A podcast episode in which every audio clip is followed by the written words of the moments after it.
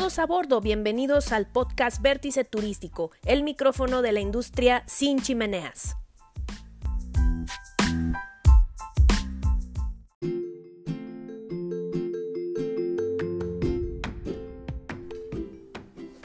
Concebimos al turismo como fuente generadora de inversión, divisas y empleo, así como una valiosa herramienta de reconciliación social. Hola, yo soy Sandy, una apasionada promotora del turismo. Me pueden contactar por medio de Twitter e Instagram. En ambos me encuentran como arroba Sandy-Biller. Bienvenidos al episodio 9, el reto del turismo en México.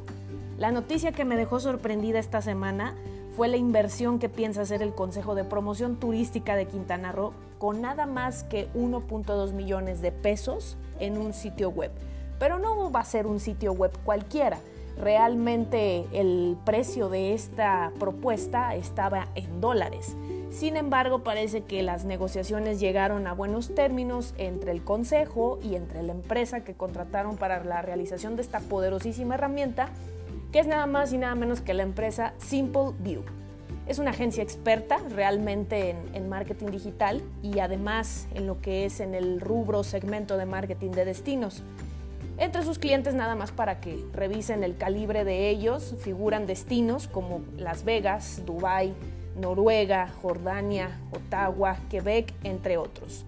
Y como les comentaba originalmente, iban a cobrar 1.2 millones de dólares, pero bueno, parece ser que las eh, negociaciones del Consejo llegaron a buenos términos y buenos acuerdos para lograr esta atrevida eh, inversión. El sitio ofrecerá un poderoso buscador, eh, mapas, un eh, CRM. Eh, obviamente el, sitio va a tener idiomas distintos, va a estar traducido a 16 idiomas. y filtrará contenido según la nacionalidad. Esto es interesantísimo. Si tú, por ejemplo, eres japonés y te metes al sitio, eh, te aparecerá información realmente de, lo que te puede interesar a ti como japonés. Esto es padrísimo y son de las nuevas cosas que está trayendo em, la digitalización del turismo. Pero fíjense bien, la captura de datos es lo que más interesa a Quintana Roo como tal. Esto va a permitir conocer los famosos eh, leads, ¿no? que les llaman en el marketing digital, que son esos potenciales eh, clientes, eh, potencialmente prospectos a convertirse en clientes, y por supuesto rastrear los clics que hace la gente. Y con esto pues, se puede obtener una base de datos para definir mejores estrategias en las campañas publicitarias. Lo más impresionante de esto es que usted va a creer probablemente o tú vas a creer que esta inversión pues es para ventas, pero ¿qué crees? No, realmente la página no va a vender como tal, es una página de difusión. El reto es que aparezca en los primeros lugares de búsqueda en, en Google y pues bueno, realmente se está haciendo una una intensa labor mercadológica.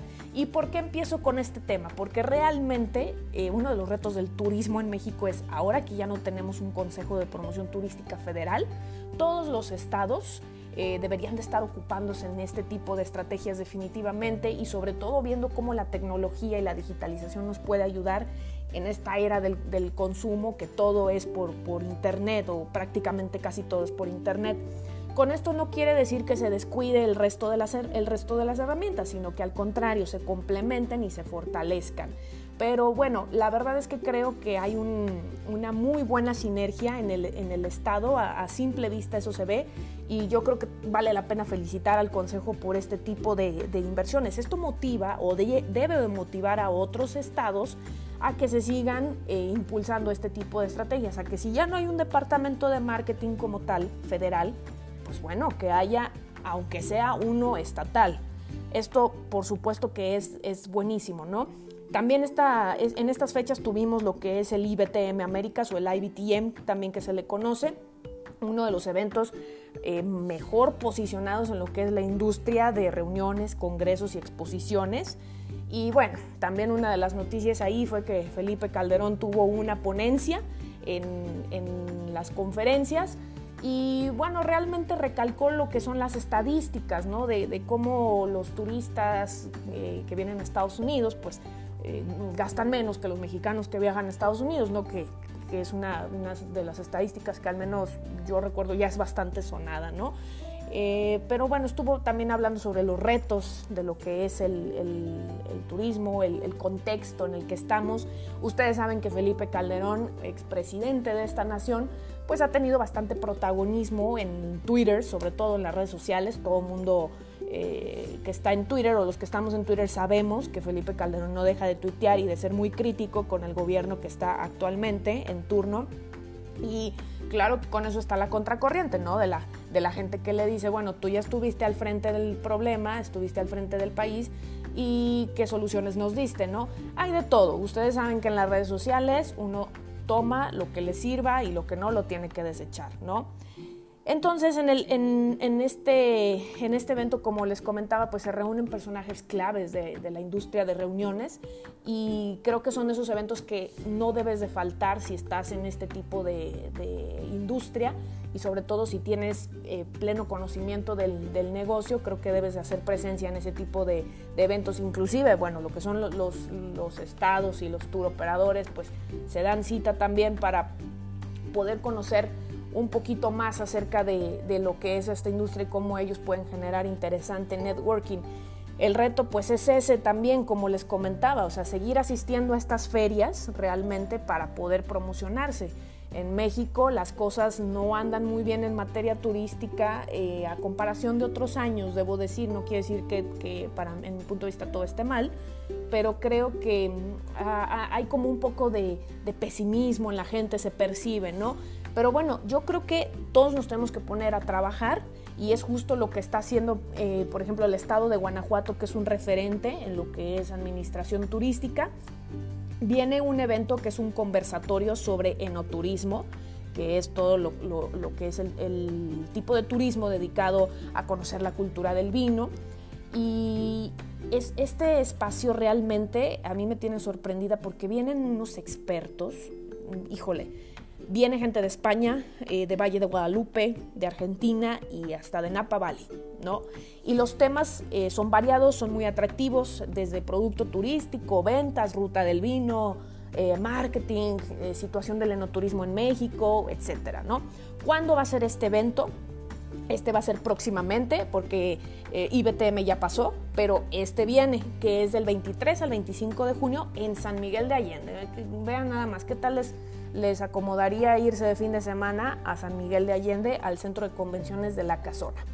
Tiene un costo de, 2.970 pesos y la verdad creo que tiene un potencial de repetirse año con año sin duda alguna, ¿no?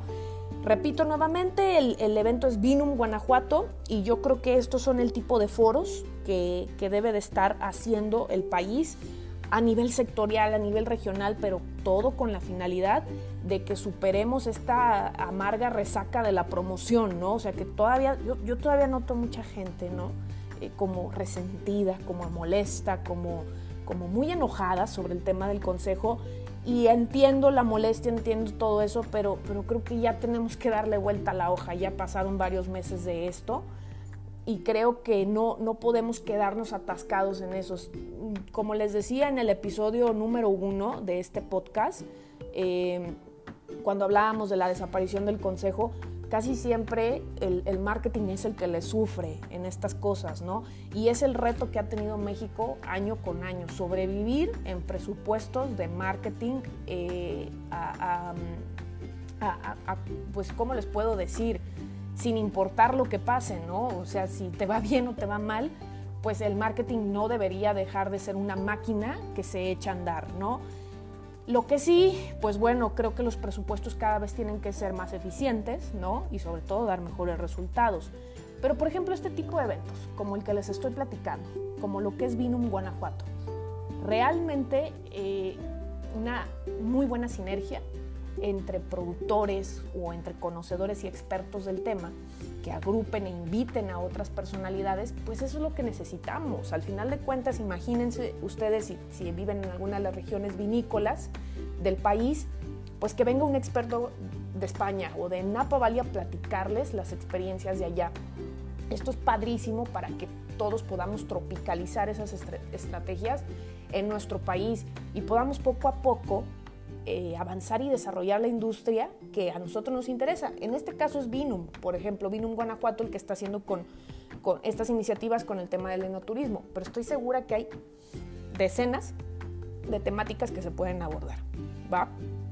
Creo que definitivamente hay que ponernos a chambear, hay que ponernos a tener un poquito de mayor eh, interés en, en, los temas y que nos, que nos que nos tienen bastante ocupados de trabajo, pero pues hay que, hay que seguir fomentando la realización de estos eventos. Uno de los problemas que está también ahorita sonando bastante y que, y que ha, ha, acaparado cámara, pues es el sargazo, ¿no? El problema que está en el Caribe mexicano.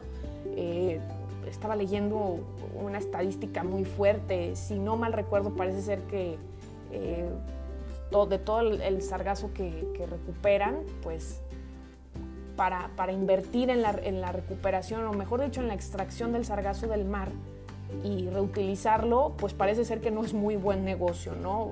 Porque he visto, no sé si ustedes han visto cosas en internet sobre personas que están eh, creando cosas con el sargazo, con lo que se recupera. Pero al final de cuentas, eh, no, no hay como una estrategia integral actualmente para el tema del sargazo eh, es un problema que ni siquiera tiene realmente una, una razón específica de, de, su origen, ¿no? O sea, se, hay muchas teorías, desde la temperatura del agua, eh, que viene de, de por, por, consecuencia ambiental de, de, toda la, de toda la deforestación que está ocurriendo. Hay muchísimas, muchísimas personas que coinciden en las teorías, pero, pero parece ser que todavía no es al 100% seguro por qué se da este problema.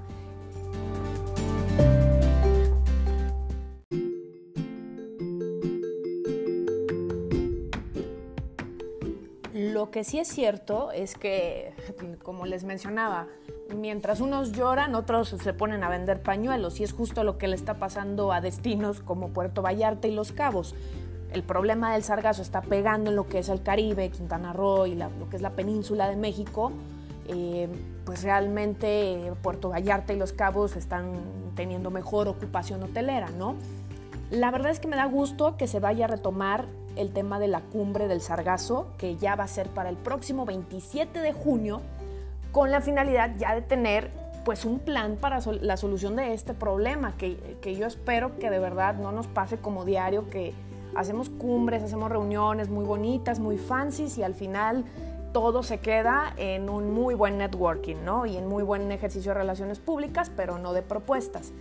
La verdad es que la intención es que en esta cumbre pues se puedan, aparte de tener una solución, solicitar recursos al Banco Mundial y al Banco Interamericano de Desarrollo y a las agencias internacionales de, de cooperación van bien porque ya se convocaron a, a 19 países del Caribe y ya confirmaron 11.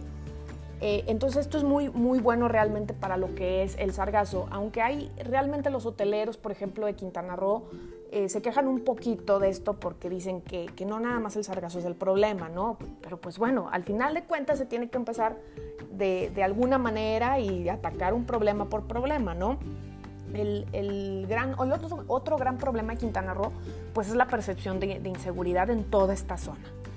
Si bien eh, existen problemas como la regulación de, de, hospedaje en plataformas digitales, que ellos llaman la competencia desleal, y la falta de promoción, pues también la inseguridad les ha pegado bastante, que es otra de las tareas pendientes que tiene México en cuanto a lo que es turismo, ¿no?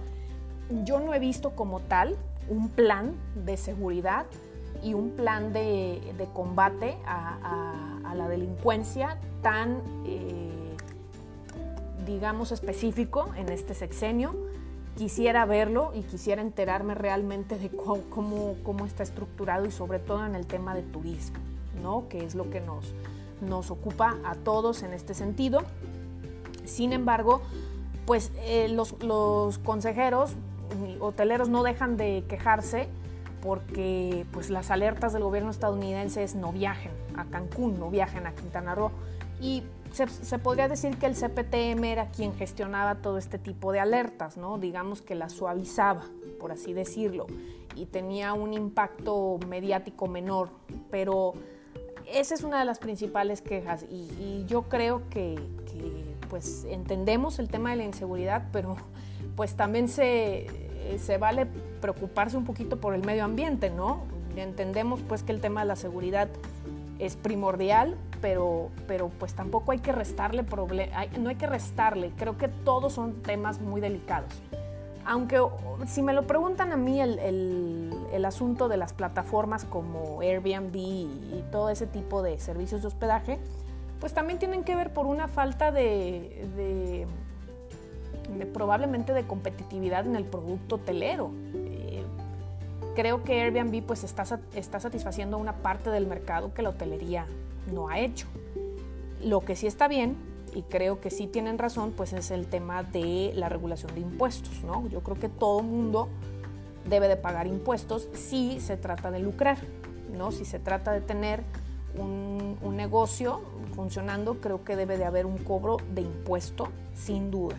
Eh, entonces, realmente es un, es un súper retazo el que tiene el gobierno con, con el sargazo y los empresarios turísticos también. No pueden deslindarse tan fácil y creo que es no nada más exigir al gobierno, es trabajar por, eh, por, resolver este tema. Alguien que se está poniendo las pilas y siempre me da mucho gusto escuchar noticias es de ese estado es Tamaulipas, ¿no? Ustedes saben que hay hasta eh, frases de burla de, Tamaulipas con respecto a, a la inseguridad y la violencia, pero bueno, al mando ahora de, Fernando Olivera, ex secretario de Turismo de Guanajuato, pues están haciendo muchas actividades y se está poniendo en el ojo del huracán a lo que es el Estado. En estos días se convocó a la segunda reunión estatal de directores de turismo, una dinámica muy interesante. Me, me gusta mucho ver funcionarios de gobierno que hacen este tipo de iniciativas, porque es como el hacer trabajo en equipo y el seguir manteniendo a tu gente cercana a ti, ¿no? Y bueno, Fernando invitó a los funcionarios a realizar propuestas, proyectos que puedan desarrollar en sus municipios y la verdad es que las actividades pues van a seguirse realizando por medio de mesas de trabajo, conferencias y capacitaciones también para abordar temas como lo que es promoción, producto, competitividad, marketing, política estatal gastronómica, etc. Sin duda alguna, Ah, yo encuentro en Fernando Olivera muchas ganas de progreso y creo que necesitamos más secretarios de turismo así, con, esa, con ese interés por, por trabajar en pro del turismo. Lo que también es relevante de comentar en, en, este episodio, pues son nada más y nada menos que las cifras, ¿no? Las cifras que han estado eh, preocupando. Eh, ahorita vamos a ir con el tema de, Quintana Roo, sobre todo, que son las personas más, más preocupadas aunque el, INEGI maneja las estadísticas, en, este mes de abril del 2019 ingresaron al país 8 millones 73 mil 855 visitantes, de los cuales 3 millones 621 mil 537 es turismo internacional. ¿no? Además, se destaca el dato del ingreso de divisas, ¿no? referente al gasto total de los visitantes internacionales, el, monto reportado es de 2.098.1 millones de dólares, y lo cual representa una variación anual de 17.1%. Si comparamos anualmente eh, el número de turistas internacionales en contraste con, el año pasado, las personas que ingresaron al país, pues bueno, hubo un aumento de 9.9%. Seguramente vieron en las noticias que Miguel Torruco estaba súper feliz por esta estadística y eh, pues esto, esto le ayuda mucho ¿no? a cumplir con los objetivos que se ha planteado y son cifras que le ayudan sin duda alguna. El gasto medio realizado por turistas de internación vía aérea fue de 1.029.57 dólares, que también incrementó con respecto a abril del 2018 en un 14.8%. Pero como les comentaba, quienes andan desesperadísimos son los hoteleros de Quintana Roo y, sobre todo por lo que les comento, que es el sargazo. Ellos están analizando bajar las tarifas hasta un 20%, eh, pues están hablando de caídas en la ocupación de, desde el 2.8 hasta el 3.3%. Entonces estos son reclamos también que se le están haciendo a secretarios de turismo y se le están haciendo también eh, al, mismo presidente Andrés Manuel López Obrador, ¿no? que las estrategias tienen bastante reto para lo que es eh, el turismo. Yo creo que definitivamente la dinámica ha cambiado con respecto a estrategias de años anteriores, de sexenios anteriores sobre todo, y por eso hay un interés eh, notable en seguir realizando eventos y en seguir convocando a especialistas en la materia sobre ciertos tópicos. ¿no? Como les comentaba en el, en el, en el foro de turismo, definitivamente veo yo que hay una, una sinergia entre, entre secretarios, pero sobre todo en personas de ciertos gremios, voy a poner un ejemplo, el, enoturismo, que desean promover con, bajo, bajo, sus propias herramientas eh, los atractivos turísticos y la oferta que tienen por eh, presumir al resto del mundo. Para mí el reto más importante del turismo en este sexenio va, va a ser eh, los, la, la diversificación que puedan lograr y el cómo seguir siendo un país atractivo sin el Consejo de Promoción Turística de México. Esa es la estadística que más le van a reclamar a Andrés Manuel si, si falla y sobre todo a Miguel Torruco.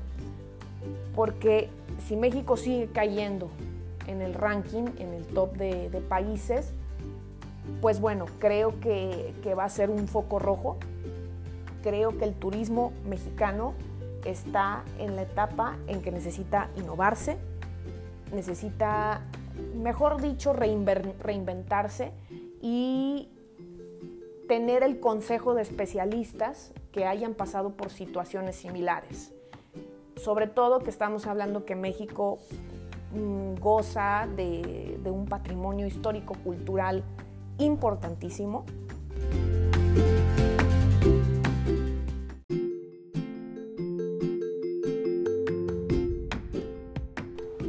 hablando justamente de patrimonio, pues el proyecto del tren Maya, ¿no? No sé ustedes qué es lo que saben del tren Maya, pero el Instituto Nacional de Transparencia, Acceso a la Información y Protección de Datos Personales del INAI ya le dijo a la Secretaría de Turismo que revelara qué empresa se encargó los estudios de factibilidad del tren Maya, así como los costos. Ya se había mencionado que algunos de estos estudios estaban encargando algunas consultoras globales, lo comentábamos en podcast pasado, pero creo que es justo y, es bueno que se esté eh, recurriendo a la exigencia y al ser estrictos en este sentido, porque si estábamos hablando que en, los gobiernos anteriores se les criticó por, pocos por poco transparentes y corruptos, pues es justo que en estos proyectos también se esté siendo súper meticuloso con estas cosas, ¿no? La ventaja que ellos tienen, pues es que hay un compromiso, Fonatur firmó convenios con la UNAM, con la UNESCO, con ONU Habitat, eh, la Oficina de las Naciones Unidas de Servicios para Proyectos y todo esto pues con la intención de tener un respaldo técnico y académico para los estudios eh, de impacto socioeconómico, de transporte, de movilidad, de energía, residuos, etcétera, ¿no? Yo pienso que la gran apuesta del gobierno, como se los había dicho en los otros podcasts, es el tren Maya. Y siento que por eso están eh, concentrados completamente en, en esto y a lo mejor hasta descuidando algunas cosas que ya se habían hecho muy bien en administraciones pasadas. Por ejemplo, no sé que se haya retomado sobre programas como la Cruzada por la Capacitación Turística o, u otros programas que son excelentes para los prestadores de servicios turísticos. Creo yo que se, se deben de mantener cosas que ya funcionaron, que ya se comprobaron que funcionaron y sí seguir apostándole por el tren Maya si es el megaproyecto de este sexenio. Pero mm, lo que a veces nos crea incertidumbre pues es la falta de información y de detalles que se nos revelan y no lo sé ustedes, pero si se criticó a otros gobiernos por no revelar en los planes, pues creo que en este están pasando cosas muy similares, ¿no? Yo, yo creo que sí tiene que haber una manera de, de comunicar de manera más efectiva a la sociedad sobre los, los planes del gobierno, ¿no? y, como tal creo que algunos planes han sido muy buenos en, su estructura, en su idea, pero la ejecución está pésima, ¿no? Y prueba de ello es, por ejemplo, el, programa de jóvenes construyendo el futuro, que nada tiene que ver con, con turismo o, o, bueno, sí, sí se involucran empresas turísticas, pero mm, en muchas cosas es un desastre. Está completamente desorganizado, sin cabeza, en fin. Lo, lo que hay que rescatar pues es, es la proyección que tendría este proyecto, ¿no? Hay que ver que efectivamente se va a tratar de la promoción turística más importante y de mayor legado que tiene nuestro país, que es este tipo de cultura, ¿no? Y hablando pues de planes también, actualizarlos con el tema de Santa Lucía, que se había eh, suspendido la construcción del aeropuerto justo por temas de medio ambiente. Andrés Manuel dice que son sus detractores y opositores que están enviando drones, espías a, lo que es la zona. Y, bueno, ya saben que, él argumenta que, tiene bastante complot en, en este proyecto. Se supone que hoy hay una inspección con la finalidad de saber si se concede la suspensión definitiva o no. Va por el tema de estudios y permisos de impacto ambiental. Les está lloviendo cañón. Hay más de 140 amparos contra el aeropuerto y muchos tienen que ver también con, si fue legal o no fue legal eh, cancelar Texcoco, por ejemplo, ¿no? Que también nosotros hicimos una investigación en el podcast sobre las ventajas y desventajas de Texcoco y de Santa Lucía. Los invito a escucharlos para que se pongan al, corriente con esto, ¿no? Aunque si bien ya ahorita no nos va a determinar ese, análisis una decisión, sí podemos ver las dos caras de la moneda y, porque ustedes saben, hay gente que dice definitivamente Santa Lucía es la, es la mejor decisión y gente que dice cómo pudieron cancelar Texcoco si era la mejor decisión. No, aquí lo que hicimos fue un análisis muy crítico con, con ahora sí que con como una cirugía extrema de cada cosa para ponérselos a su, a su juicio, ¿no? Y claro, ya tendremos opiniones distintas todos, ¿no? El secretario de Comunicaciones, pues Javier Jiménez Espriu, rechazó que hayan iniciado los trabajos del aeropuerto, que porque justamente están a la espera de esos estudios, ¿no? Entonces como que él dice, pues de qué me demandan si todavía estoy a la espera de los estudios. yo creo que eh, hay, hay ahí pues mucha, mucha tapadera de información y, la verdad es que a veces ni siquiera podemos opinar porque no se nos comunica nada, eh, no, no se nos dice realmente, hay, la verdad es que sí hay incertidumbre, ¿no? Pero en fin, también en gobiernos anteriores lo que teníamos eran muchas mentiras, ¿no? O sea, pero la gente absurdamente llegó a escuchar que prefieren que les digan eh, mentiras, ¿no? A tener incertidumbre. Pero bueno, eso ya es otro tema. Definitivamente el reto está en la unión, en el trabajo colectivo y en la generación de nuevas propuestas que no podrán ser concebidas sin voluntad de todos.